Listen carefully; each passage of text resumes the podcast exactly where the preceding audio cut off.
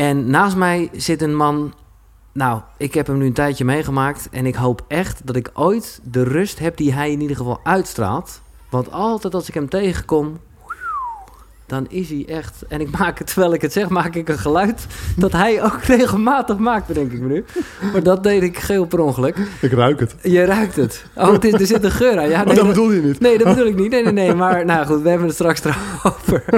En hij heeft, uh, nou ja, vind ik op zijn minst een, een soort bijzondere transitie meegemaakt. Althans, ik ben heel benieuwd hoe hij daar zelf over denkt. Maar ik wil in ieder geval een warm welkomstapplaus voor Jesse van der Velde. Ja, jij maakt dat geluid toch wel eens. Uh, uh, nou ja, vanavond ga je ook weer een workshop doen. Of, en ik heb vaker bij jou s ochtends een, een, uh, ja, een breathe, zeg je dat? Mhm. Power. En, en dan om, om een soort, als een soort shamaan eruit blazen, doe je dan. Ja. Dat, dat maakte ik per ongeluk. Maar ja. wat is dat nou, eigenlijk? Misschien niet per ongeluk. Nee. Nou, ik denk dat uitademen en adem überhaupt intentie is. Ik geloof dat intentie is de stuurwiel van het universum. Wat het betekent is, is dat wat je je intentie geeft, dat wat je stuurt met je geloofsovertuigingen, met je energie en dus ook met je adem, dat wordt werkelijkheid. En dat wordt Mhm. werkelijkheid op een heel kleine schaal. Om, omdat je kunt iets doen, een handeling verrichten, maar dezelfde handeling met een heel andere, in, andere intentie gedaan maakt een enorm groot verschil. Een praktisch voorbeeld is, stel dat je financiële problemen hebt en iemand die zegt tegen je, hier is 500 euro, want ik weet dat je het slecht hebt en ik wil dit aan jou geven vanuit mijn hart. Dan, dan stromen misschien de tranen over je wangen omdat Mhm. je zo geraakt bent. En als je er drie weken later achterkomt, omdat diezelfde persoon die zegt tegen je: Ja, eh, ik ben mijn huis aan het verbouwen en eh, morgen vroeg 9 uur, eh, dan moet jij er ook zijn. En je zegt: Ja, ik, ik heb afspraken. En die zegt: Ja, maar vorige week gaf ik je Ja. 500 euro. Ja, Dan kom je erachter dat de handeling hetzelfde is, maar de intentie compleet verschillend. En dat Ja. maakt al het verschil. En dat ademen, de intentie vindt natuurlijk op heel veel meer, meer manieren plaats. Eh, Dat ademen is ook het sturen van energie. Het sturen van energie in mij en het sturen van energie in een, op, op een plek. Ehm, bijvoorbeeld het wegsturen van negatieve gedachten. Ja. Als shamanen zul je altijd, wanneer ze één op één met iemand werken of in een groep zijn... en, en daar leven misschien wel spirits om iemand heen... of er leeft donkere energie of er leeft sl- slechte overtuigingen...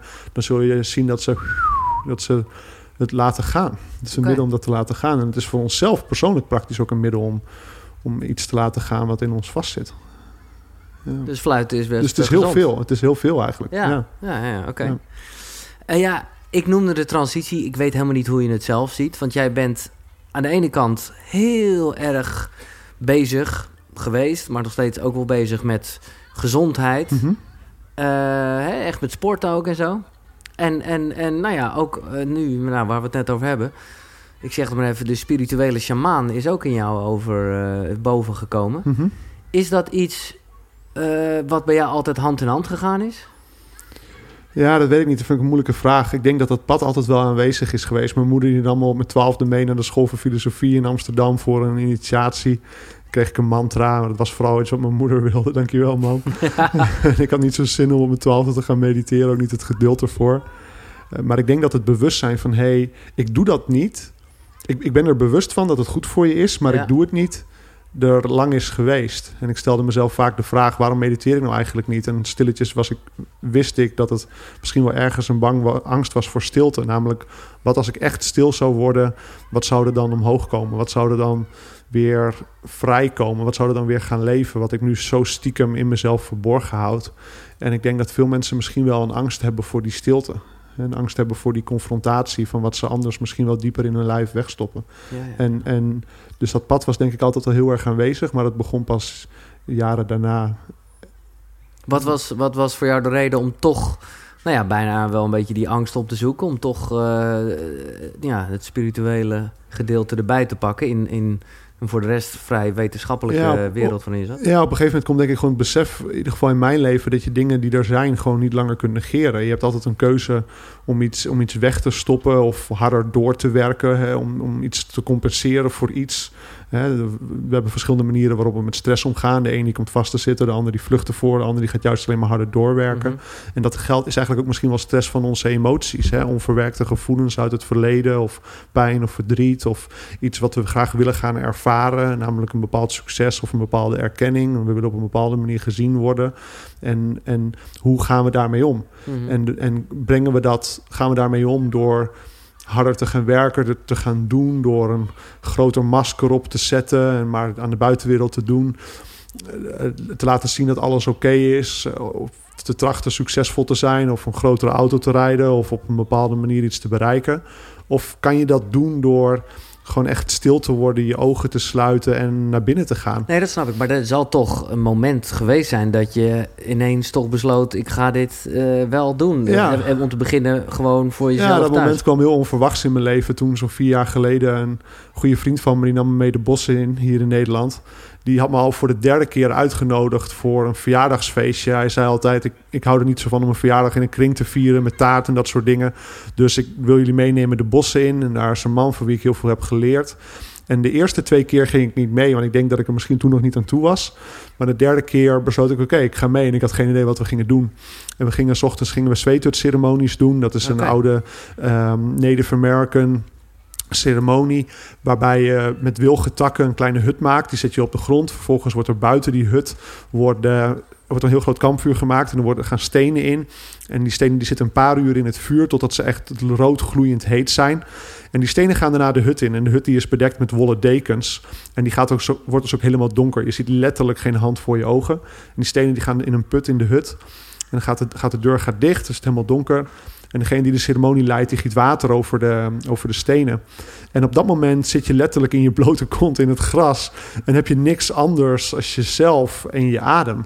En dat is ook heel erg het doel daarvan. Kan je gewoon echt met jezelf zijn? Kan je met de confrontatie zijn van... ik voel dat mijn huid verbrandt en ik wil hieruit. En kan je daar doorheen ademen? Kan je daar stil bij blijven? Kan je, je, kan je leven met het besef... oké, het feit dat ik wil vluchten... waar is dat eigenlijk echt een reflectie van in mijn leven? Waarom wil ik hier zo uitvluchten? Waar is dat een metafoor voor? Voor misschien wel andere dingen in mijn leven... waar ik stiekem ook voor aan het vluchten ben.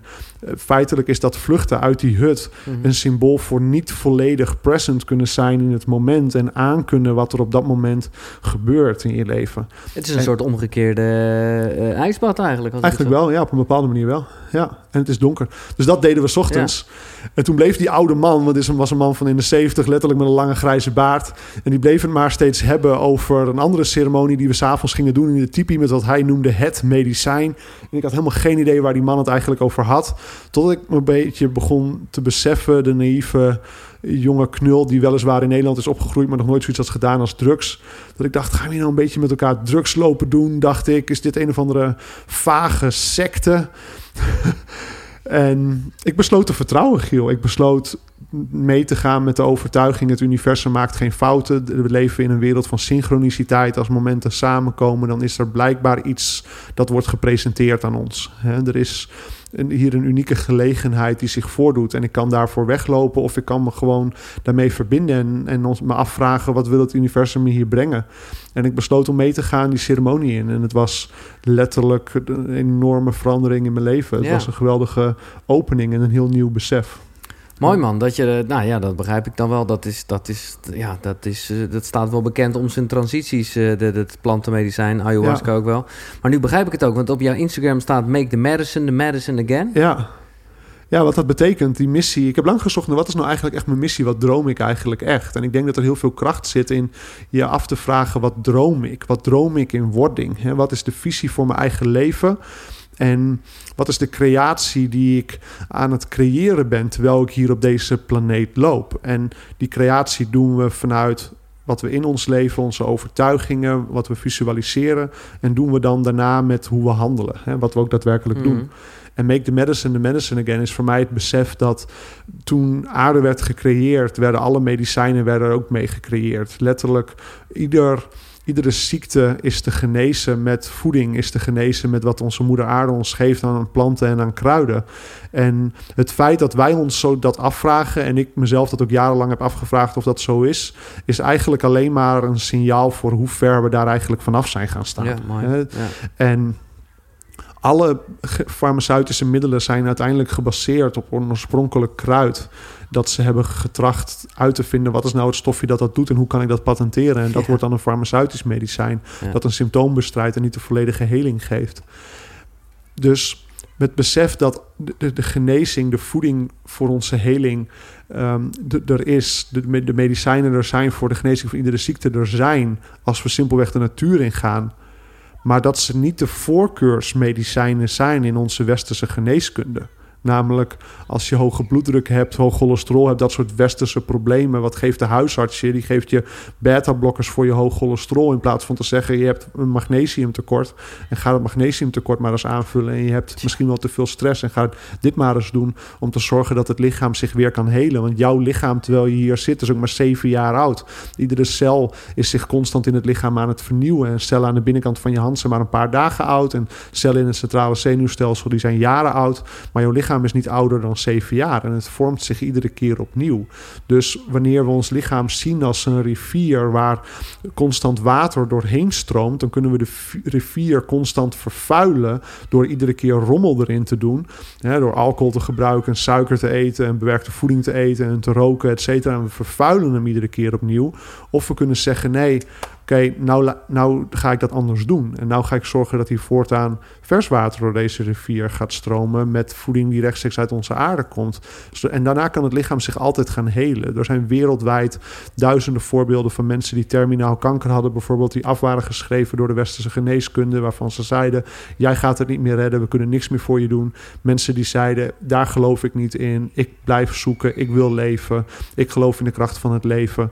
En die, die, nog, die nog leven of nog jarenlang hebben geleefd. Ja, ja, ja. En dat is make the medicine the medicine again. Kunnen we bijdragen aan het feit dat die medicijnen, onze echte medicijnen die onze moeder aarde ons geeft, weer de voorkeursmedicijnen ook worden in de westerse wereld. En dat is wat ik droom in, in wording. En dat is wat ik tracht te brengen. Ja.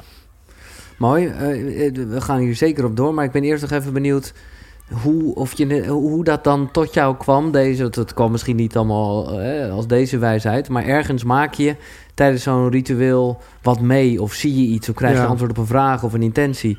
Wat, wat, wat, eh, kan je er iets over zeggen? Ja, dus mijn leven had tot die periode altijd enorm in het teken gestaan van succes. Een groot bedrijf bouwen, veel mensen helpen met hun gezondheid. En die gingen heel erg met elkaar hand in hand. En terwijl het allemaal heel mooi, een mooie doelstelling had en veel mensen daarmee waren geholpen, was het ook dat mijn primaire drijfveer was: ik wil gewoon succesvol zijn.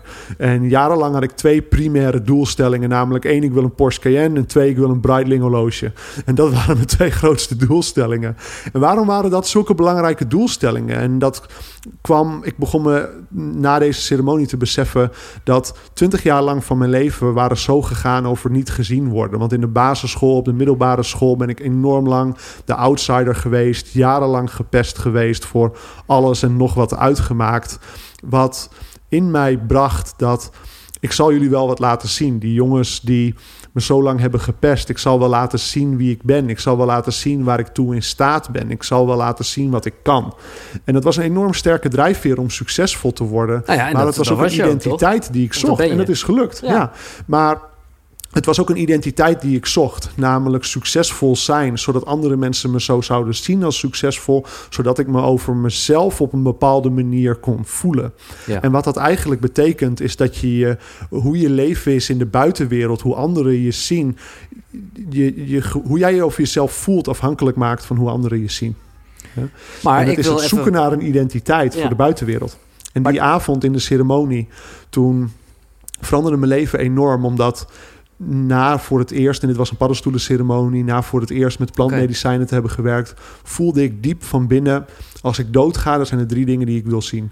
Namelijk, ik wil zien dat mensheid in harmonie met elkaar is, dat ze in vrede zijn, dat er geen ziekte meer is, dat mensheid in gezondheid is. En drie, dat de mensheid in verbinding leeft met de moeder aarde onder ons. En dat was ook tegelijkertijd enorm verwarrend, omdat het plotseling zulke diepe innerlijke waarden waren die ik diep in mijn buik voelde als dat wil ik zien en daar wil ik naar handelen. Maar mijn leven in zekere zin, of in ieder geval toen nog niet wat ik zag, daarop was gebaseerd. En hoe breng ik dat wat ik, deze nieuwe prachtige waarden, hoe breng ik die in lijn met hoe ik de rest van mijn leven leid? Mooi man. Ja. Want even voor de duidelijkheid, voor mensen die dat niet weten. Het was niet, als jij dat zo hebt over een, eh zo heet zo'n ding Breitler en een eh Spors. Je was wel bezig, of bent bezig met, met goede dingen, hè, voor de duidelijkheid. Eh, De eerste verjongingscoach. met allerlei, nou, superfood.nl is van jou, dus met, met, met superfoods, een, een Ja. supergreen drankje. Ja. Dus dat is wel enigszins al de Maar dan wereld. kom je terug bij wat we het- allereerste over hadden, namelijk intentie. Ja. Want als je tracht mensen te helpen met hun gezondheid vanuit een intentie, omdat ik zelf eigenlijk vooral succesvol wil zijn, ten opzichte van mensen helpen met hun gezondheid, omdat ik een bijdrage wil leveren, omdat ik vanuit mijn hart iets geloof en wil dat zij dat ook in hun leven ervaren. Dat is een enorm groot verschil ja, ja, ja. in hoe je dat werk uitvoert. je Met zit toch niet even je eigen zaak onderuit vertrouwen halen? dat je dat kunt doen. Je zit toch niet je eigen zaak onderuit halen? Nee, totaal niet. Maar wel het- dat we de, uit, de uitnodiging die ik daarbij geef, is erover Ja. na te denken: waarom doe ik eigenlijk echt wat ik doe? Ja. Nou, dat vind ik wel echt stoer dat je dat bent aangegaan en dat inzicht hebt gehad. En nou ja, vanaf dat moment dus ook voor jezelf anders bent gaan leven. Ja, Wel bent begonnen met mediteren. ja klopt. En, en, en nou ja, om, om, om daar even gelijk op in te zoomen. Hoe is jouw eigen, even los van, van eh, wat je allemaal doet en wat voor cursussen je geeft en zo. Mhm. Hoe is jouw eigen ritueel? Jouw, jouw, heb je een ochtendritueel of een avondritueel of alle twee? Ja, ja. ja, dat heb ik beide wel inderdaad. 's ochtends tracht ik eh, te starten met de ademhaling die ik hier ook 's ochtends steeds doe. Sommige van jullie zijn er geweest. Ja, Wat een prachtige die verbindende power eh ademhaling is. Ehm, de, gevolgd door een stilte meditatie. Maar even, Ja. dus betekent dat als jij dat elke dag doet, dat je gewoon een hele sterke bekkenbodem hebt? Want dat is iets wat. eh, Omdat je die aanspant tijdens de training. zo, jongen. Ja, waarschijnlijk, ja. Ja, ja natuurlijk, dat train je. Ja. En ook de ademhaling oefenen. Ook je buikspieren worden er sterker van. Ja, ja, ja. ademhaling om te doen. Ja. Dus hoe de ademhaling wordt gedaan is door krachtig uit te blazen. Het is een breath of fire die in verschillende tradities wordt gedaan. En je focust op het aanspannen van je buikspieren. En daarmee krachtig uit te blazen. Ja. En vervolgens wacht je eigenlijk als een pomp dat je inademing vanzelf komt. Als je krachtig oefen maar eens mee, leg je eens op je buik. En je blaast krachtig uit. Dan volgt de inademing eigenlijk vanzelf. Ja. Ja. Dan volgt de inademing vanzelf. En dat is vervolgens de basis van de ademhaling die je doet. En daarna doe je hem in een iets hoger tempo. Dus dan ga je... Dan wordt dat de ademhaling. Maar jij doet hem snel, jongen. Want ik, ik probeer jou dan bij te houden. Ja, wat ik heb gezegd dat je dat dus niet moet doen. Nee, natuurlijk. Nee. Maar ik ben gewoon zo iemand die wil presteren. En denkt, nou, ik wil net zo goed zijn als de meester. Maar ja, Ja, ik ben zelf ook een student. Een student van het leven. Ja, nee, eh, ja, precies. Het is, eh, En het tweede deel van de ademhaling is dat je je adem vastzet. Dan adem je drie keer diep in.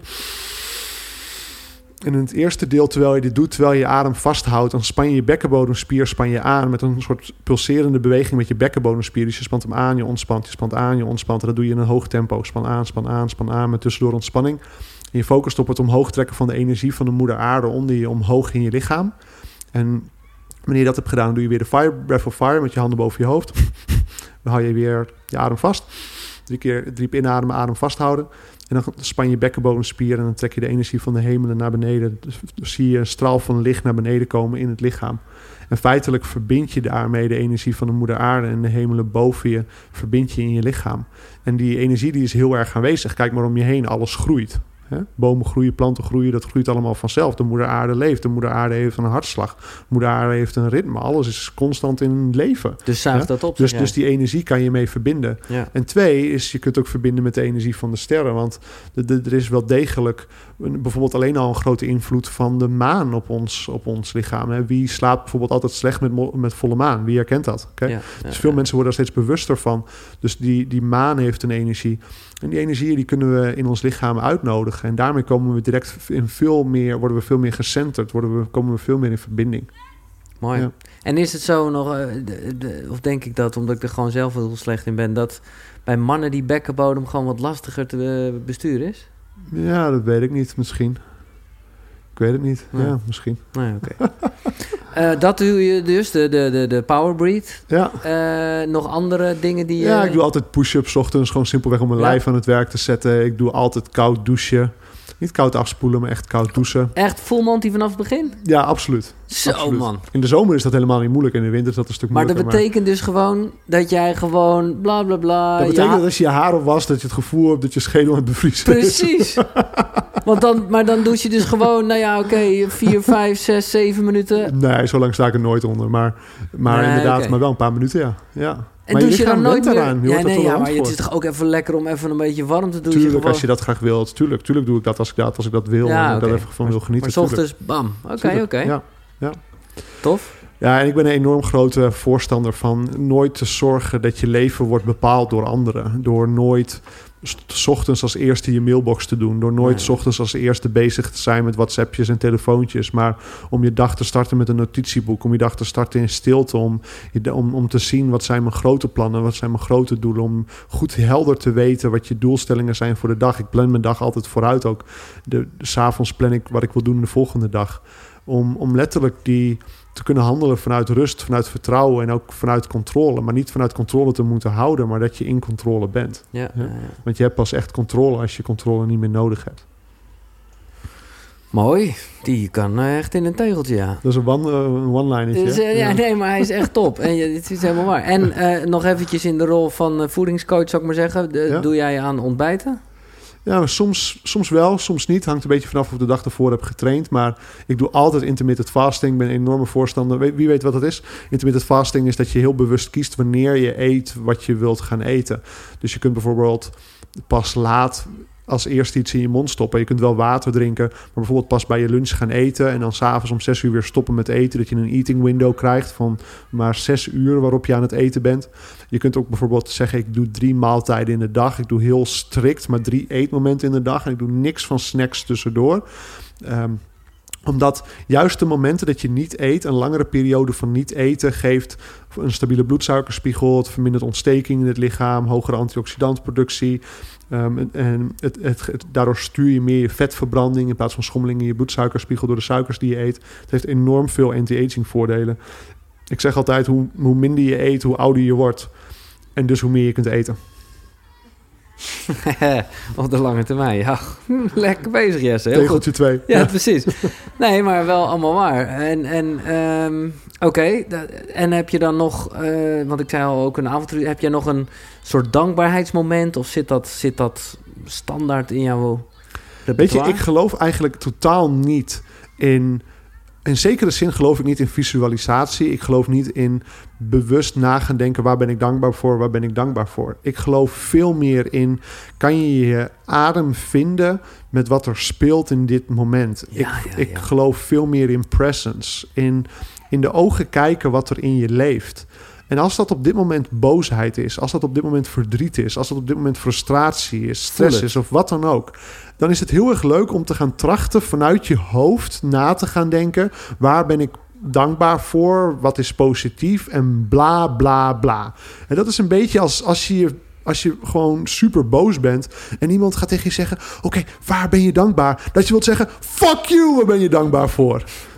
Ik ben gewoon fucking boos. En ik wil gewoon alles kapot slaan. Ja, Dat ja. is ook niet de uitweg. De weg is, is kan je dat, Willem Wout, en dat was de shamanistisch mentor, dat was de oude shaman waar ik voor het eerst eh, op, mee op dit pad kwam, die zei altijd, kan je dit je adem geven? Simple breath. Kan je je ogen sluiten? En een heel mooi voorbeeld daarvan is, is dat toen mijn mentorschap, de tijd dat ik me veel met hem optrok en van hem begon te leren, nog maar net begon. Toen was ik bij hem thuis. Hij woont in een, in een, in een, eh, in een prachtige uh, staakcaravan in, diep in de bossen. Hij woont heel erg in de natuur. En wij zaten buiten zo'n beetje op zijn terras bij, bij zijn caravan. En hij begon te vertellen over een verhaal wat zich jaren geleden had voorgedaan in Zuid-Amerika. Dat hij aan het reizen was door Zuid-Amerika om zweetceremonies te doen en andere medicijnceremonies.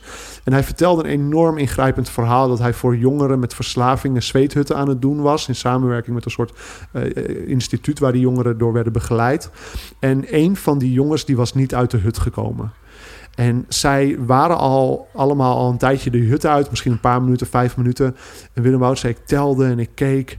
En ik dacht, shit, er ligt nog iemand in de hut. Oh my god. En terwijl hij dat aan het vertellen was... Stro stroomden de tranen over zijn wangen. Je, je, zag hem letterlijk gaan... Hij, was net, hij begon letterlijk te snikken van hoe ingrijpend dat nog voor hem was. Maar dit is wat hij deed. Hij sloot zijn ogen.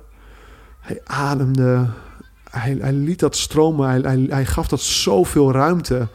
En hij was daar gewoon mee. Moet je kijken hoeveel kippenvel ik krijg als je, nog zoals je het zou kunnen zien.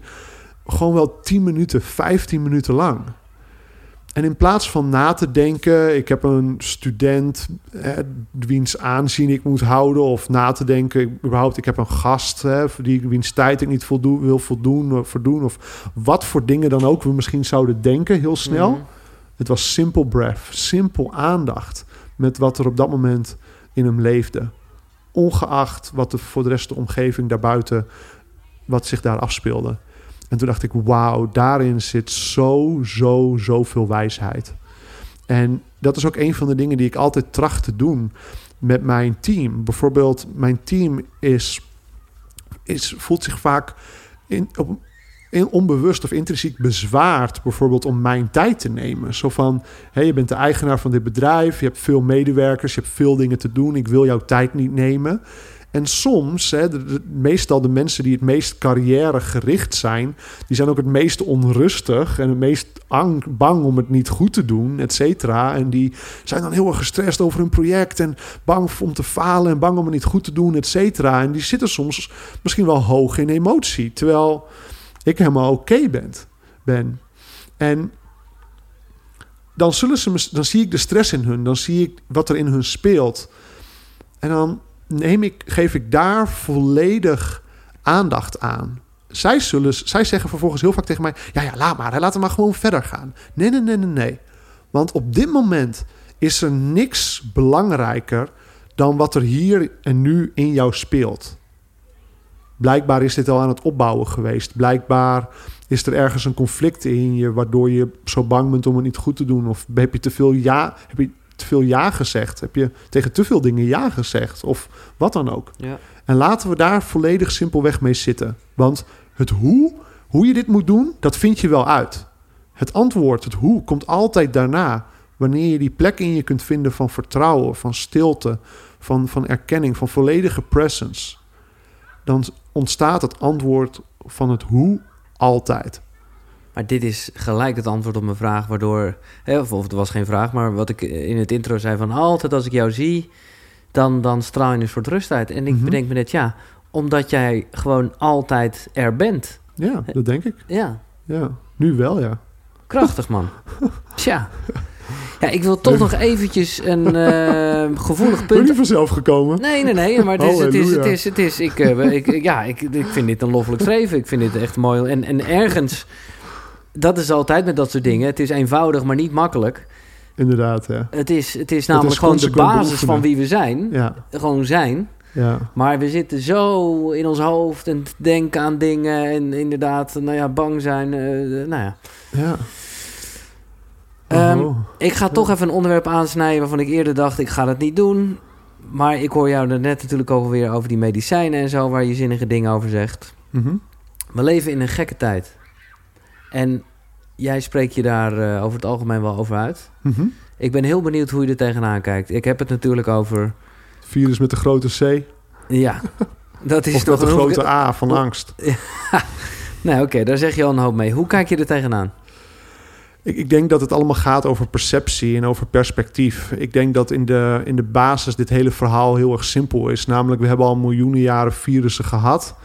Die zijn er altijd geweest en die zullen er altijd zijn. We hebben over de laatste miljoenen jaren, of in ieder geval de laatste honderdduizenden jaren, hebben we altijd ons immuunsysteem weten op te bouwen. En er leeft over dit thema simpelweg een enorm ander perspectief. Wat ergens is gaan ontstaan in februari, maart.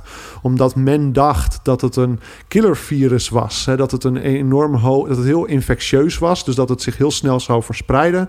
En twee, dat het een enorm hoge mortaliteit zou hebben.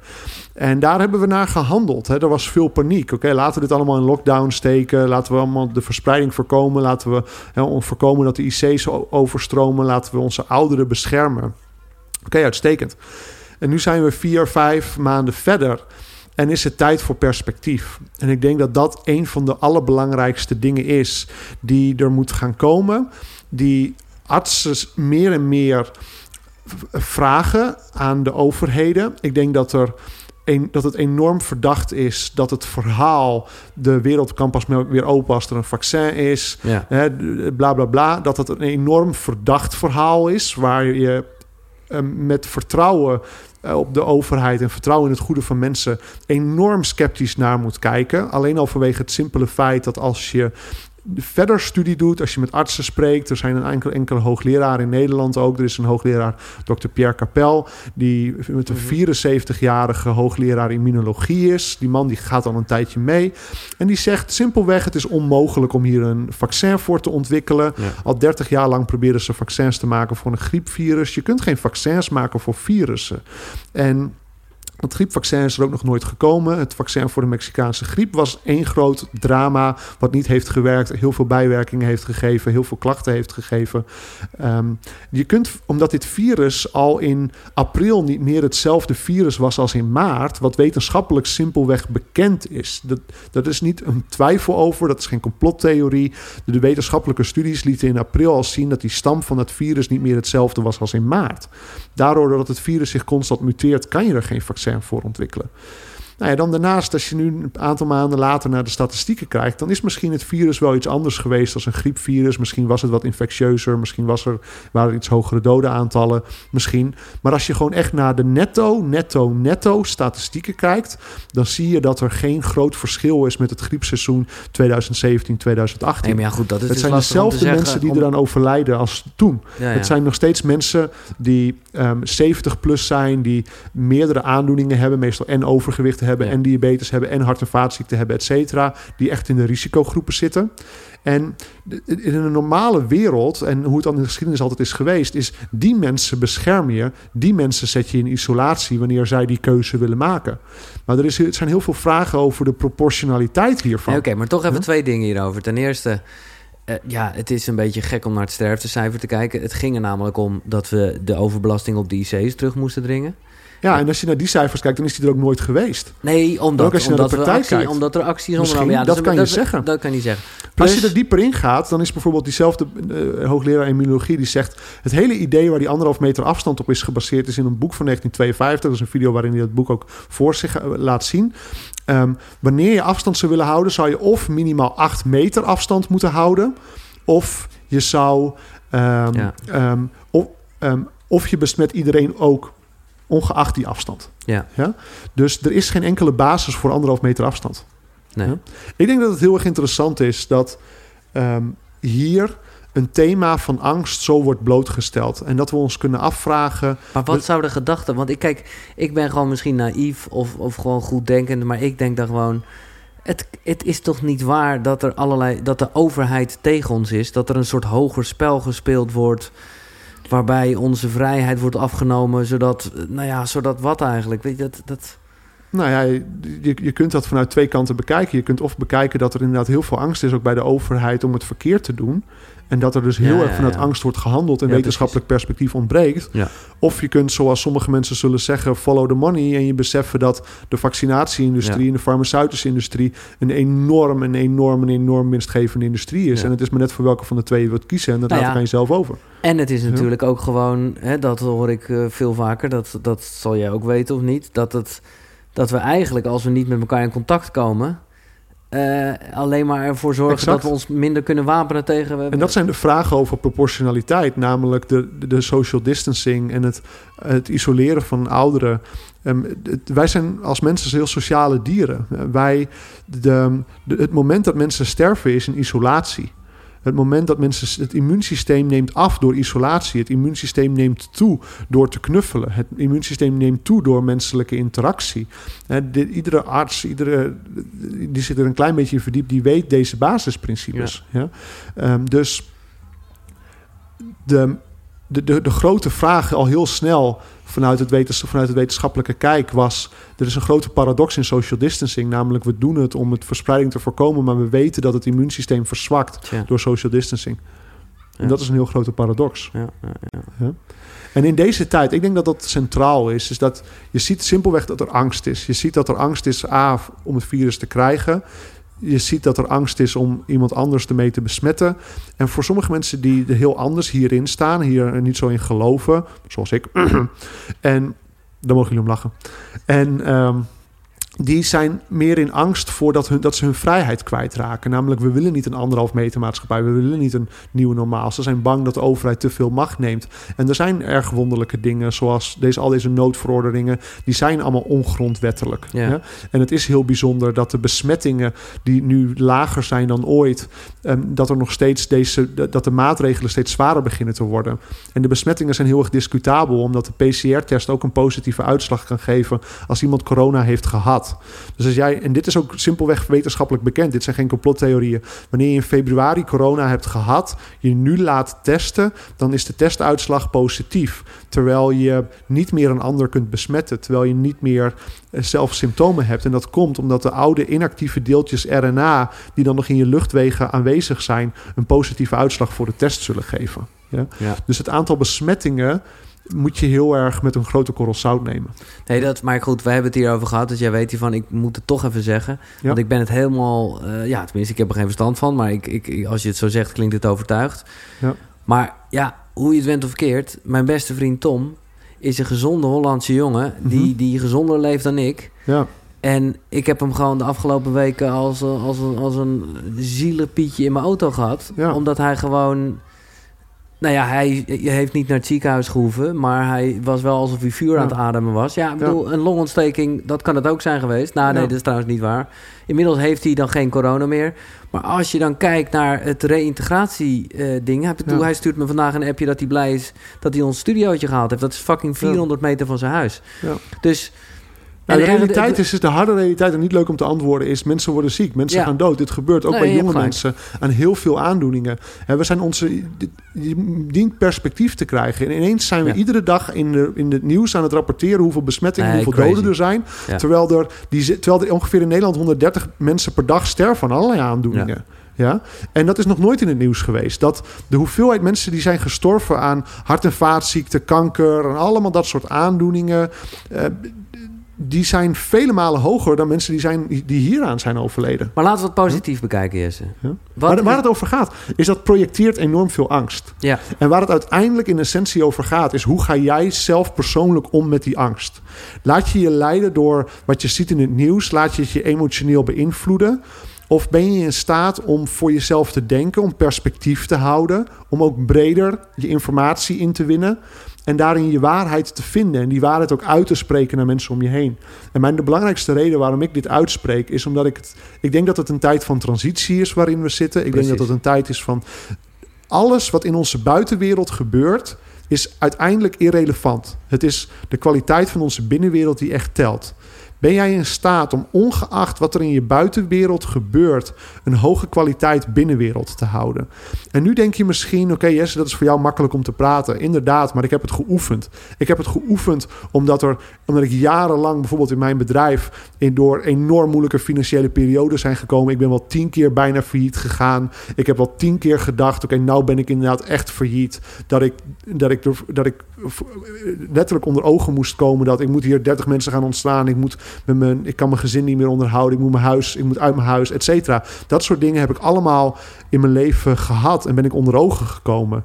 En de uitdaging is altijd: kan ik ongeacht wat er in de, mijn buitenwereld gebeurt, mijn binnenwereld sterk houden? Kan ik geloof houden over waartoe ik in staat ben om wat voor positieve uitkomst te creëren? Kan ik geloof houden in mezelf? Kan ik geloof houden in de mensheid? Kan ik geloof houden in de toekomst, ongeacht wat er gebeurt? En dat is wat er voor je wordt gevraagd. Dat is en wanneer je dat ontwikkelt, wanneer je dat op een goede manier. Exact. En wanneer je dat ontwikkelt, dan kan de hele wereld in paniek zijn. Maar dan sta jij hier en dan sta je zo. En dan zeg je: jongens, dit komt goed. En dat is wat we heel veel meer nodig hebben. Mhm. In plaats van we hebben zoveel besmettingen, we hebben zoveel Nee, ja, doden. Bla bla bla bla bla. Waar is je echte leiderschap? Waar is je echte leiderschap? Van jezelf Waarom je? is het zo belangrijk om, omdat we ineens zo. Waarom zijn we ineens zo bezig om mensen te beschermen en de ouderen te beschermen, terwijl we al tientallen jaren lang toename hebben in diabetes, hart- en vaatziekten, kanker, overgewicht, et cetera? Ik Weg vind dat verdacht. Ja? En waar is je echte leiderschap? Onderzoek de ontwikkeling van het immuunsysteem. Onderzoek hoe, hoe je gezondheid kunt versterken. Want die wetenschap die is er allemaal wel degelijk. Ja? En ik geloof, en je mag me absoluut een complotdenker noemen, maar het verhaal is erg verdacht. Ja. Want de studies naar hydroxychloroquine, wat zo hard, wat zo ha- sterk wordt verboden plotseling, die zijn er. Het bewijs is er. Ja. Er is voor, ah, deze week weer een, een, een geweldig belangrijke video gekomen van zo'n 20 artsen, frontline doctors in de Verenigde Staten, waarvan sommige van die artsen die hebben 300 mensen genezen met hydroxychloroquine en zink, want ze zijn beide nodig. En die video wordt vanuit censuur overal verband in het internet. En ik vind dat verdacht, want al 20 jaar lang zijn ze niet in staat om kinderporno onder controle te krijgen op het internet. Maar zodra het gaat over 20 artsen, waarvan sommigen al 30 jaar lang arts zijn. En samen 500 jaar ervaring hebben in geneeskunde, collectief samen. Die zeggen: jongens, wij hebben hier 300 patiënten genezen. Met een, 300 pro- met een 100% genezing. Want al deze mensen die bij mij kwamen, die ik hydroxychloroquine en zink gaf, die zijn genezen. En die video moet ineens overal van Ja, het internet worden Het is gecensureerd. crazy. Het is, het is... Denk daarover na. Ja. Over dat simpele besef. Ja, maar tegelijkertijd, dat vond ik een wat positiever element voor jou. Laat je er ook niet gek door maken. Neem gewoon de regie over je eigen gevoel. Exact. Maar doe dat wel. Ja. En denk na. Wil je nog iets anders over dit Punt. onderwerp zeggen? Ik- Oké, nee, ik, vind het, eh, ik vind het altijd, ik vind het een fucking lastig onderwerp. eh, zoals je Ik vind de waarheid belangrijker. Zeker. En de vragen stellen moet altijd. Exact. En, en, en eh, Exact. helemaal waar. Ja. Ehm, laat ik gewoon nog even, om het ook wat luchtiger te houden... en omdat je daar gewoon heel veel kennis van hebt... nog eventjes naar, naar ja, ik noem je... ga maar, zeg maar even de gezondheidscoach. En nogmaals, ik vind Zag je nou nog die rustige Jesse? Man, man, man. Als het hierover nou ja, gaat. nee, maar je mag wel vurig zijn. Nou ja, nee, het gaat mij er niet om. Nee, want Dit dat is passie en dit gaat maar aan ik het wil net zeggen, want als je altijd rustig zou zijn, dan zou ik je echt geen coole guy vinden. Dan zou ik je gewoon een beetje een lapswans En vinden. ik zeg het juist om het reëel te maken. Nee, ja, precies. Exact. Eh, en ja, ook dit is gewoon in het moment zijn. Exact.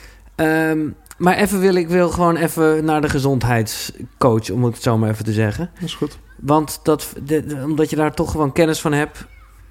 En ik gewoon weet eh, dat bepaalde mensen bepaalde dingen niet weten. Namelijk, wat zijn producten waarvan we denken dat het gezond is? Kijk, jij noemde eerder namelijk gewoon suiker en roken. En er zijn, er zijn mensen weten wel dat het slecht is. Ja. Maar er zijn ook van die producten waarvan we denken dat het goed is. Mhm. En dat zijn, dat zijn toch niet zulke goede producten. Oké. Want, eh, Kan je er een paar? Vaccins. Ja. ja. Nee, nou oké. Dus, dus, dus jij hebt je kinderen niet gevaccineerd? Absoluut niet. Absoluut niet. Absoluut niet. Nee, oké. nou ja, dat is nog wel iets. Absoluut niet. Dus, dus die krijgen de pokken. Dus ik denk dat het heel erg interessant is. Dat als je bijvoorbeeld een auto zou gaan kopen... of je zou een auto kopen voor je kinderen...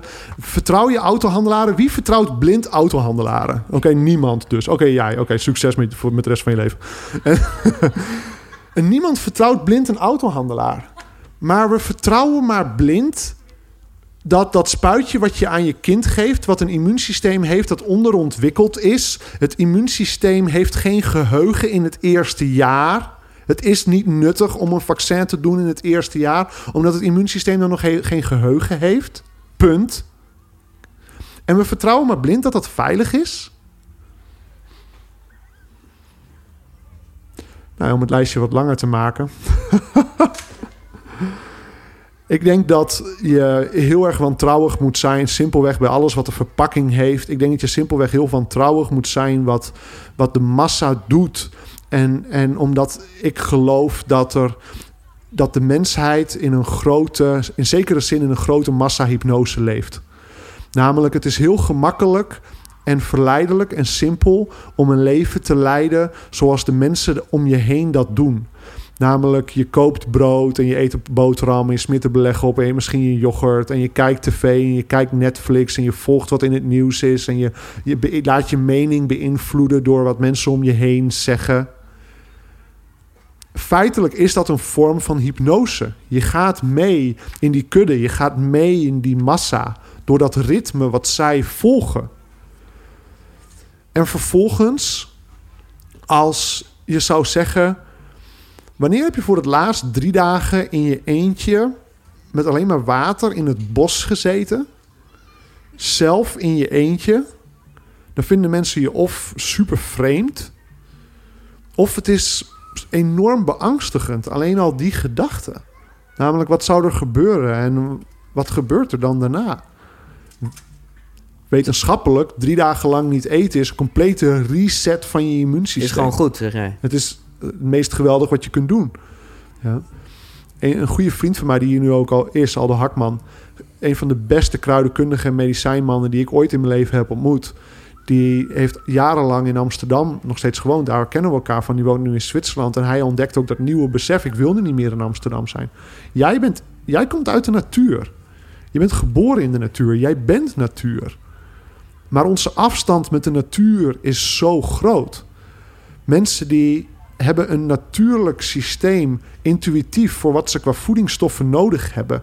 Alleen je hebt geen referentiekader meer voor dat te kunnen vertalen. Ik zal je een voorbeeld geven. Geeft het lichaam een signaal als je te weinig water drinkt, ja of nee? Kan je dat signaal herkennen? Hoe noemen we dat? Dat noemen we dorst. Logisch. We weten ook uit wetenschap dat het lichaam minder signalen geeft, juist als je meer bent uitgedroogd. Want het heeft geen nut meer om signalen te blijven geven. Het lichaam is altijd gefocust op overleving van jouzelf en overleving van het ras. Minder signalen van dorst is juist een symptoom van uitnodiging. Maar dat is niet alleen maar een, een, een, symptoom van uitdroging. Maar dat is niet alleen maar mijn voorbeeld. Als het lichaam in staat is om een signaal te geven dat je te weinig hebt gedronken, zou het lichaam signalen kunnen geven voor andere voedingsstoffen waar je ook te weinig van hebt? Zou dat lichaam dat kunnen misschien? Logisch. Je, je, je darmflora is hoog, hoog intelligent. Je hebt 2000 verschillende darmbacteriën. Die hebt meer darmbacteriën dan dat je cellen in je lichaam hebt. Die, die, die bacteriën zijn perfect in staat om te bepalen welke voedingsstoffen je nodig hebt. En die sturen signalen van je darmen naar je hersenen voor wat jij nodig hebt. En de darmbacteriën hebben tegenwoordig ook iPhones en die bellen nu. dus. Maar, jij maar let op. Ja, ja, ja. Let op. Stel dat jouw lichaam een signaal geeft voor omega-3 vetten, maar je hebt nog nooit in jouw leven omega-3 vetten gehad. Hoe zou het lichaam dat misschien vertalen? Het vertaalt het naar de vetten die jij kent. Het vertaalt het omdat je hebt zin in vet. Wat gaan wij eten? Dan gaan we naar de snackbar en dan eten we een frikandel speciaal en een portie friet. Want ik heb zoveel zin in vet. Ik heb zoveel zin in suiker. Dat is onze referentiekader geworden. En ik ben een enorme voorstander van die enorme reset. Ik ben een enorme voorstander van breng je voedingspatroon compleet terug naar wat moeder aarde je geeft. Plantvoeding, groentes, bladgroen, handjes, een paar handjes noten per dag. Eet zaden, eet fruit. En doe dat voor eens voor twee, drie maanden lang. That's it. En ga daarna eens je voedingspatroon weer heropbouwen voor wat je nog meer zou willen eten. Mhm. Als je dan inderdaad yoghurt wilt eten of melk of zuivel wilt drinken, drink dan eens melk en zie dan eens hoe je lichaam reageert. Want jij zegt Vanuit wetenschap noemen ze dat eliminatiedieet. Ja. Als je iets een tijd lang volledig hebt geëlimineerd en je herintroduceert het, dan pas kan je echt herkennen hoe je lichaam daarmee omgaat. Maar jij zegt zuivel, absoluut geen zuivel, absoluut geen tarwe. De tarwe waar nu brood van wordt gemaakt is, is 50 jaar lang doorgekruist. Is absoluut niet meer dezelfde tarwe als 50 jaar geleden. Het wordt enorm zwaar bespoten. Het is genetisch gemanipuleerd. Je lichaam kan het niet meer verteren. Daarom hebben zoveel mensen prikkelbare darmsyndroom. Daarom hebben nog zoveel meer mensen darmproblemen zonder dat ze het weten. Daardoor hebben mensen schildklierproblemen. Daardoor hebben mensen hart- en vaatziekten. Het begint met de verstoring van de darmen. En een groot deel van de verstoring van de darmen begint door de bewerkte voeding die jij eet. Onder andere omdat er zoveel tarwe in zit. Bam, dus jij geeft je kinderen geen gluten, geen, geen melk? Wij geven ons, het grootste deel van ons, het voedingspatroon van onze kinderen is, heeft inderdaad die intentie om dat niet te doen. Maar wij zijn absoluut niet dogmatisch met ons voedingspatroon en niet dogmatisch naar onze kinderen, omdat ik niet wil dat ze in die mindset van dogma opgroeien. Nee, oké, dus geen vaccinatie, oké, maar ze mogen wel een keer naar de Mac. Ja, dus dat zullen we ook niet echt per se brengen. Ik ben absoluut nog nooit met ze daar geweest. Maar als zij hier een broodje willen eten, dan eten ze dat. Ja, prima. Ja, precies. Ja. Light producten? Light producten? Ja, ja, als je vroeger dood wilt. Oké. Als je je hersenen vol wilt hebben met, met smaakstoffen en dat soort spul, goed. Maar ik vind het zo mooi, jongen. Ik, ik bedoel, dit zijn geluiden die wil ik vaker horen. Maar het ding is, en dat doe jij, deed jij, maar doe je nog steeds... is dat je natuurlijk met name mensen hoort die gewoon iets te verkopen hebben. Die gewoon zeggen, hè, neem dit drankje, want dat is gezond voor je. Terwijl jij eigenlijk zegt, neem fucking even niks. Neem drie dagen water. Exact. Maar ja, daar kan niemand geld aan verdienen. Nee. Dus wordt, wordt dit... Wordt Maar dat vind ik ook veel belangrijker. Ik vind de waarheid veel belangrijker. Ja, nee, maar ik vind het dus mooi dat je dit zegt. Want dit zijn geluiden, laten we wel zijn, ik hoor ze niet vaak. Nee, nou ja. Bij deze. ja. Ik heb jou gevraagd eh, om drie boeken te nemen... die op welke wijze dan ook inspirerend zijn geweest... voor de Jesse van der Velde die je nu bent. ja. Eh, ik ben heel benieuwd. Het eerste boek is ehm, geschreven door Napoleon Hill. Dat boek dat heet Denk groot en word rijk. Het is gepubliceerd in de jaren 30. Napoleon Hill die werd gestimuleerd door een grote eh, staalmagnaat, Andrew Carnegie, om te gaan onderzoek te gaan doen naar de filosofie van succes. Wat maakt mensen succesvol. En die man die heeft letterlijk, voordat hij dat boek schreef, van 1900 tot 1930, 30 jaar lang van zijn leven besteed aan interviews doen met onder andere Thomas Edison en Henry Ford, echt de oprichter van, van Ford Motor Company. Ehm, en onderzocht wat maakt hun succesvol. En hij heeft dat wat hij heeft ontdekt beschreven in dat boek. En ik denk dat het een revolutionair boek is. Ik denk dat het enorm je ogen opent voor, voor de wereld. Het gaat veel meer over financiële welvaart. Al is dat een beetje de angle die het boek heeft gekregen. Gaat het over nog heel veel meer dan dat. Ik heb dat boek op mijn zestiende al gelezen.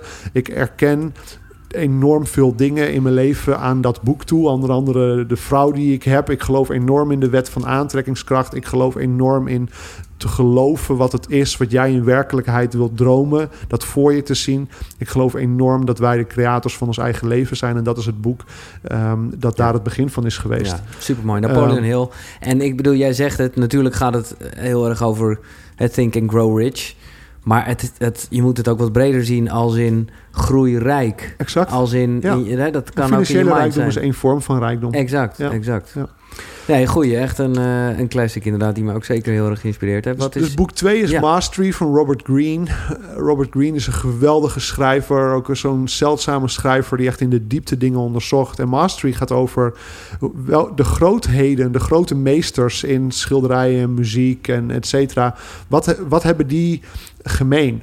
En hij heeft onderzocht dat eigenlijk al die grootheden altijd een apprenticeship hebben gevolgd. Ze zijn in de leer gegaan bij een master. En Ah, als je duizend jaar teruggaat in de tijd of 2000 jaar teruggaat in de tijd en je wilde beeldhouder worden, hoe, werd je, hoe kon je dat leren? Namelijk van iemand die dat al hè? Die, dat, die die craft al masterde, die daar al een master in was. En om zijn apprentice te worden en om te gaan leren van diegene. En ik denk dat dit een enorm afwissen, afwezig concept weer opnieuw is in onze westerse wereld. Namelijk, we willen zo snel bevrediging van de dingen die we willen. En ik denk dat dat een enorm gebrek is in onze levens. Toen ik dit boek las, besefte ik me, ik, ik wil iemand om me heen die dit al heeft gedaan. En ik heb dat principe op, op twee manieren toegepast. Ik heb dat toen toegepast op het gebied van het leren bouwen van een bedrijf en het, en het worden van financieel succesvol. Ik, ik, toen ik dat boek las, besloot ik, ik wil graag een mentor die een bedrijf heeft opgebouwd van 100 miljoen omzet. En ik wil naast hem staan en ik wil van hem leren. En ongeveer twee jaar daarna toen was er een bedrijf in Engeland dat ik wilde overnemen. Het bedrijf dat nu Superfoodies is. Wat veel groter was dan mijn bedrijf in Nederland. Ik kon dat absoluut niet zelf. Dus ik besloot opnieuw terug te gaan naar boek 1. Laten we de wet van aantrekkingskracht inzetten. Laten we geloven dat wanneer ik geloof dat zo'n iemand op mijn pad komt... om dat mogelijk te maken dat hij er zal zijn. En via via toevallig kwam ik in aanraking met iemand... die een bedrijf net had verkocht in biologische kruiden en specerijen.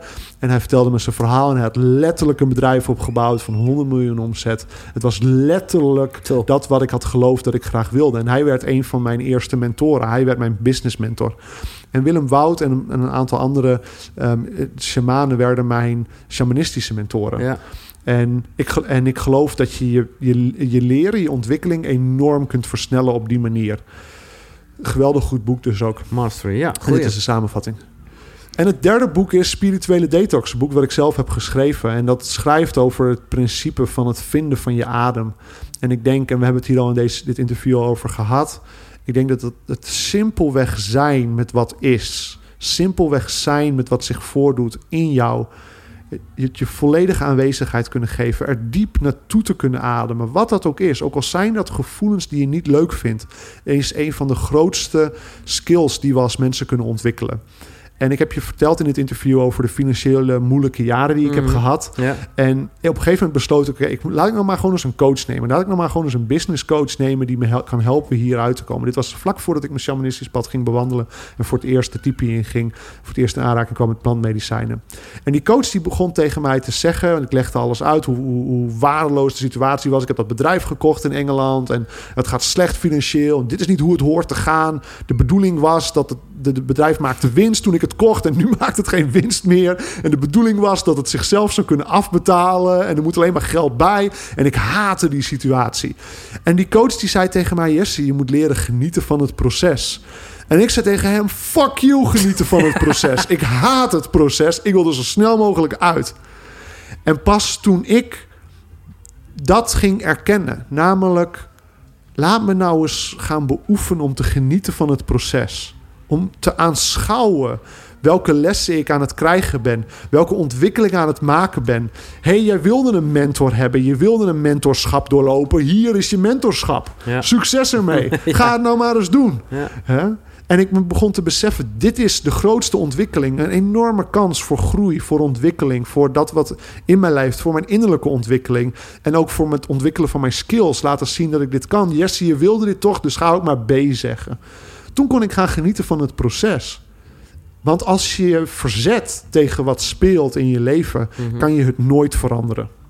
Als je verzet in, wa- tegen wat speelt in het leven, kan je het niet veranderen. Als je negeert wat speelt in je leven, kan je het niet veranderen. Want je doet in beide gevallen alsof het er niet is. Ja. Of je kijkt de andere kant op. Onze normale reacties zijn dat we passief worden voor onze problemen. We raken Ja. in een freeze-reactie. Of we raken in een flight-reactie. En wat ze ook wel noemen studieontwijkend gedrag, toch? We gaan alles doen wat we niet hoeven te doen. En we gaan alles doen, behalve doen wat we echt moeten doen. En wie herkent dat? Hè? Dat Ja, is inderdaad de flight-reactie. En de fight-reactie is maar gewoon harder doorwerken, meer uren maken, doen, doen, doen. En dat mist ook perspectief. Dat Ja. mist ook durven te pauzeren, durven rust te nemen, durven overzicht te krijgen. En vanuit een veel betere bron van intelligentie een probleem durven op te lossen. Einstein die zei: als je 30 minuten hebt om een probleem op te lossen, spendeer 20 minuten aan het vinden van de juiste vraag. Wat is het probleem echt? Wat is de situatie echt? En het antwoord, wanneer je de juiste vraag hebt gevonden, doet het antwoord zich vanzelf voort. Ja? Het, het, Einstein zei ook: je, geen enkel probleem kan worden opgelost op het denkniveau en op het bewustzijnsniveau waarop dat probleem is ontstaan. Je zult het, hetzelfde, patroon, hetzelfde patroon dat een probleem heeft gecreëerd, dezelfde denkwijze, dezelfde gewoontes, dezelfde mensen in een team, et cetera. Van hun verwachten dat ze het probleem nu, nu ineens gaan oplossen, is toch super naïef? Dat zijn de mensen die het probleem hebben veroorzaakt. Ja. Ja? Dus ook in jouw leven dien je te beseffen: ik heb een hoger bewustzijnsniveau, ik heb een hoger denkniveau, ik heb meer creativiteit, andere vragen nodig. Ik heb het nodig om dit te kunnen loslaten, om rust te kunnen vinden in mezelf en om dit vanuit een ander perspectief te bekijken, om dit probleem echt te kunnen oplossen. En dat begint allemaal met dat wat nu speelt. Kan je het je volledige aandacht geven? Kan je het je volledige presence geven? Zodat je er emotioneel van kunt loskoppelen. En daarna vanuit een nieuw denkniveau dat probleem kunt oplossen. Ik ga zo jouw boek lezen, Spirituele Detox. Ik vraag me wel gelijk af, heb jij dan zelf nog wel momenten dat je dus even niet present bent? Hè? Dus dat je toch in gedachten verzonken bent of dat je... Tuurlijk. Nee, ja, oké. All the time. Nou ja, niet all the time. Nee, maar geregeld, Heel- tuurlijk. Nee, Absoluut. Absoluut. En, en, en daar is ook niks mis mee, denk ik. En, Nee. het hoort er gewoon bij. En ik denk dat het leven ons iedere keer weer opnieuw uitdaagt op, op, op nieuwe niveaus. En, en dat dat ook de, het, het proces van je creatie, dat je leven is, Ja. is. Hè? Je, je leven, Ik geloof dat het leven een creatieproces is. Ja. Want het- uiteindelijk is het allerbelangrijkste is de reis die we maken. Of je nou iemand vraagt die succesvol is of iemand die enorm heeft gefaald. In beide gevallen, wat zeggen ze tegen je? Stel je stelt iemand de vraag die net zijn bedrijf heeft gekocht, heeft 10 of 20 miljoen ervoor gekregen. En je vraagt hem: wat was nou echt het belangrijkste? Hetzelfde zeggen ze het geld. Ze zeggen allemaal: het is leuk het geld, maar wat veel belangrijker is, is wat ik heb geleerd in het proces.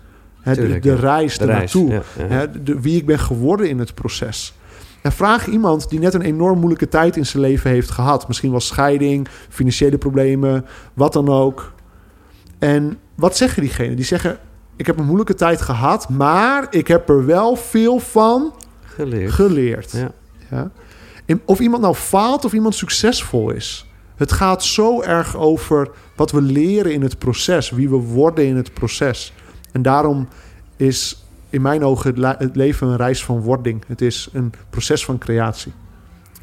Wat zeg je mooie dingen, Jesse. Er zijn nog twee onderwerpen die eh, altijd op de agenda staan. Eén daarvan, nou ja, je bent hier eh, vaker geweest eh, bij opnames, dus je weet ervan. Dat gaat over tantra. Wat is jouw ervaring daarmee, als je die hebt? Ja, geen. Nee. Maar ja, ik denk alleen maar, even heel technisch gezien... en dan weet ik dat ik tantra veel meer is dan seks... maar het is er zeker een onderdeel van, want het gaat over die energie. Ja. Dan denk ik, jij met je supergespierde bekkenbodem... nee, maar ik meen het serieus. Jij moet daar echt veel uit kunnen halen. ja, waarschijnlijk. Nou, Het is laat een pad dan- ik nog niet heb bewandeld. Nou, laat ik waar ik heel nieuwsgierig naar ben om Ja. te bewandelen. En ik denk dat het gaat over verbinding, wat ik uiteindelijk zie. En ik denk Ja. dat veel levensprincipes van boeddhisme en ook shamanisme, et cetera, uiteindelijk gaan over verbinding. Maar ik weet er niet heel veel meer van. Nee. En, ehm, maar Nee, ik denk dat er echt veel overeenkomsten zijn. Het gaat over dat pad van naar binnen kijken. Ja. Ja. En dan, hoe kijk je aan tegen de dood? Ik kijk aan tegen de dood letterlijk dat het een transitie is. Ik ben enorm bang geweest voor de dood.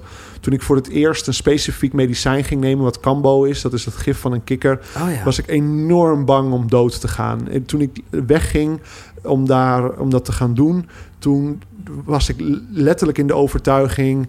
misschien zie ik mijn, mijn vrouw en mijn zoontje nu wel voor de laatste keer. Zo voelde ik dat echt. Maar er was tegelijkertijd... Een, je vraagt je mezelf, waarom deed je het dan? Omdat er ook een vertrouwen was. Natuurlijk dat dat niet zo was.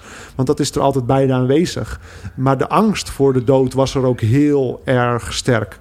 En tijdens dat proces van de, hoe het medicijn wordt gemaakt, is dat er leven in de jungle in de Amazone leven kikkers, die heten de Cambo-kikkers. En die kikker die heeft geen natuurlijke vijanden. Want die scheidt namelijk in zijn huid een gif uit waar ieder dier aan doodgaat. En dieren weten dat. Als welk dier dan ook zo'n kikker in de mond zou nemen, die dier die scheidt dat gif uit en, en dat dier dat gaat eraan dood. En hoe ze dit gif dus nemen is door de kikker licht te stressen. Ze pakken hem bij zijn achterpoten, bij zijn voorpoten. De shamanen doen dat op een schitterende rituele en een holistische, respectvolle manier voor die dieren. En ze schrapen dat gif van de huid van die kikker af. En ze bewaren dat. En vervolgens branden ze in je, in je huid branden ze kleine plekjes. En dan plaatsen ze het gif plaatsen ze op je huid. En dit, is, een- dit klinkt voor ons, oké, hoe- hallo. Nou, Ehm, want daarna moet je heel erg overgeven. Daarna ga je heel erg overgeven. Je moet heel veel water drinken. Je moet vijf Ja. liter water drinken, omdat je enorm moet gaan overgeven daarna. De, de medicijnen die onze moeder aarde ons geeft... zijn niet alleen maar medicijnen voor onze fysieke genezing... maar ook voor onze emotionele genezing. Een van de dingen die mij dit medicijn de eerste keer gaf... was dat terwijl ik in het medicijn zat... het medicijn tegen me zei... stop met slikken, stop met slikken. En ik nam dat in de eerste instantie letterlijk. Ik dacht dat ik niet meer mocht slikken. Dus ik, ik probeerde niet meer te slikken. Maar ik begon te leren dat dat natuurlijk een metafoor was... voor jarenlang zoveel dingen van andere mensen om me heen te hebben Ja, geslikt. ja. En niet mijn eigen waarheid hebben uitgesproken. Niet me te durven uitspreken. Diepe, diepe emotionele heling. En je ontdekt dan ook dat emoties verstopt raken in het lichaam. Dat er een reden is waarom sommige plantmedicijnen ons laten uit, overgeven. Of wat soms kan worden bereikt met hef- heftige ademhalingstechnieken, intense ademhalingstechnieken. Om los te maken wat letterlijk in het lijf wordt opgeslagen. Emoties worden letterlijk in het lijf opgeslagen. En daarom hebben veel ziekten, zo niet de meeste ziekten, zo niet alle ziekten, een emotionele grondslag. Ja? Omdat er vast opgeslagen emoties zitten Ja. die geen ruimte kunnen geven voor gezondheid, waardoor ziekte op die plek kan ontstaan. En afhankelijk van waar die emoties worden opgeslagen, en we hebben daar ook woorden voor. Immers, wat heb je op je? Nou, lever. Immers, boosheid wordt opgeslagen op de lever. Ja? Dus, dus we kennen in, in ons spreekwoordelijk ook deze voorbeelden. En toen ik dat deed, toen ehm, zag ik letterlijk de dood onder ogen. En toen ik later ging trainen met de oude shamanen binnen hun medicijnwiel, is de dood omarmen en doodgaan tijdens dit leven een heel normaal proces. Omdat voor hun is dood transitie. Dood is afscheid. Dood is ook het laten sterven van iets wat in jou leeft, wat jou niet langer dient. Boosheid op iemand, verdriet over het verleden, pijn over het verleden, over wat jij misschien wel denkt dat je niet goed hebt gedaan, frustratie, eh, eh, schuldgevoel, boosheid naar een ander, een ander niet kunnen vergeven. Al die dingen die dienen jou niet. En dat ceremonieel in het vuur kunnen steken, dat simpelweg daartegen te zeggen en nou laat ik je gaan, is feitelijk een mini-dood tijdens ons leven. Het is daar afscheid van nemen. Het is dat laten sterven. En daarom is in die zin dood ook iets enorm moois. Ja. En ik geloof oprecht dat we zielen zijn hier die op deze aarde komen. Ik geloof dat onze ziel ver voorbij één leven leeft. Ik geloof dat zielen letterlijk honderden mensjaren, zo niet duizenden mensjaren kunnen leven. Um, en dat er daarom in die zin geen sterfte is. Er is alleen transitie. En we zijn tijdelijke bewoners van dit fysieke lichaam. Zo'n uh, ja. ceremonie met vuur, uh, dat is ook hier wat je regelmatig doet op uh, Wij zijn tijdloos. Wat kunnen wij de komende tijd van jou verwachten? Want echt, jongen, ik vind het, hoe meer ik je hoor spreken, allemaal super fascinerend, inspirerend. Ik, ik leer er echt heel veel van. Ja. Wat, wat, wat ga je doen de komende tijd? Ja, ik ga een stichting oprichten, Doctors for Truth, om artsen het woord te geven over deze hele coronasituatie. Okay. Ik ga, uh, omdat er zo fanatiek censuur is en zij enorm hun mond gesnoerd krijgen, wat ik enorm verdacht vind. Um, twee, ik ga, heel, ik ga mijn supervoedingsbedrijf blijven doen. Ja. Uh, maar ik ga ook Jesse.tv doen. Um, ceremonies met plantmedicijnen, met truffels. Die zijn legaal in Nederland. Dat is iets wat ik al een paar jaar doe, wat ik nog steeds zal blijven doen. Ik heb een tipi in band, vlakbij Emmeloord, waar ik die ceremonies doe. Um, en ja, ik voel heel erg de nieuwe start in mijn leven om dat wat ik leer van de medicijnen, dat wat ik leer in mijn leven, mijn pad van ontdekking, mijn eigen pad van creatie met de wereld te delen. En dat zal ik doen Ja. op Jesse.tv. Ja. Ja. Make the medicine the medicine again. Eh, ik ben zo blij dat je hier op de bank zat en überhaupt dat je bestaat. Mag ik een applaus voor Jesse van der Velde? Dankjewel man. Dankjewel.